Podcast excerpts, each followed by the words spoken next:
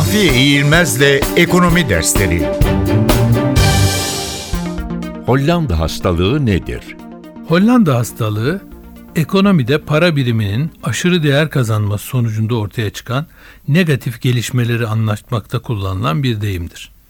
Bu deyim ilk kez 1977 yılında The Economist dergisi tarafından kullanılmıştır.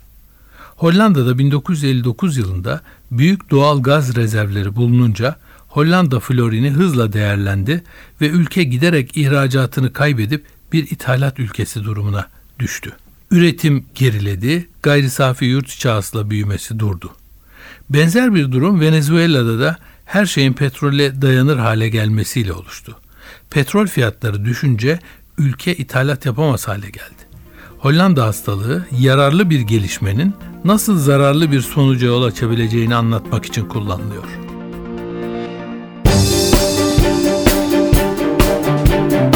Mahfiye İğilmez'le Ekonomi Dersleri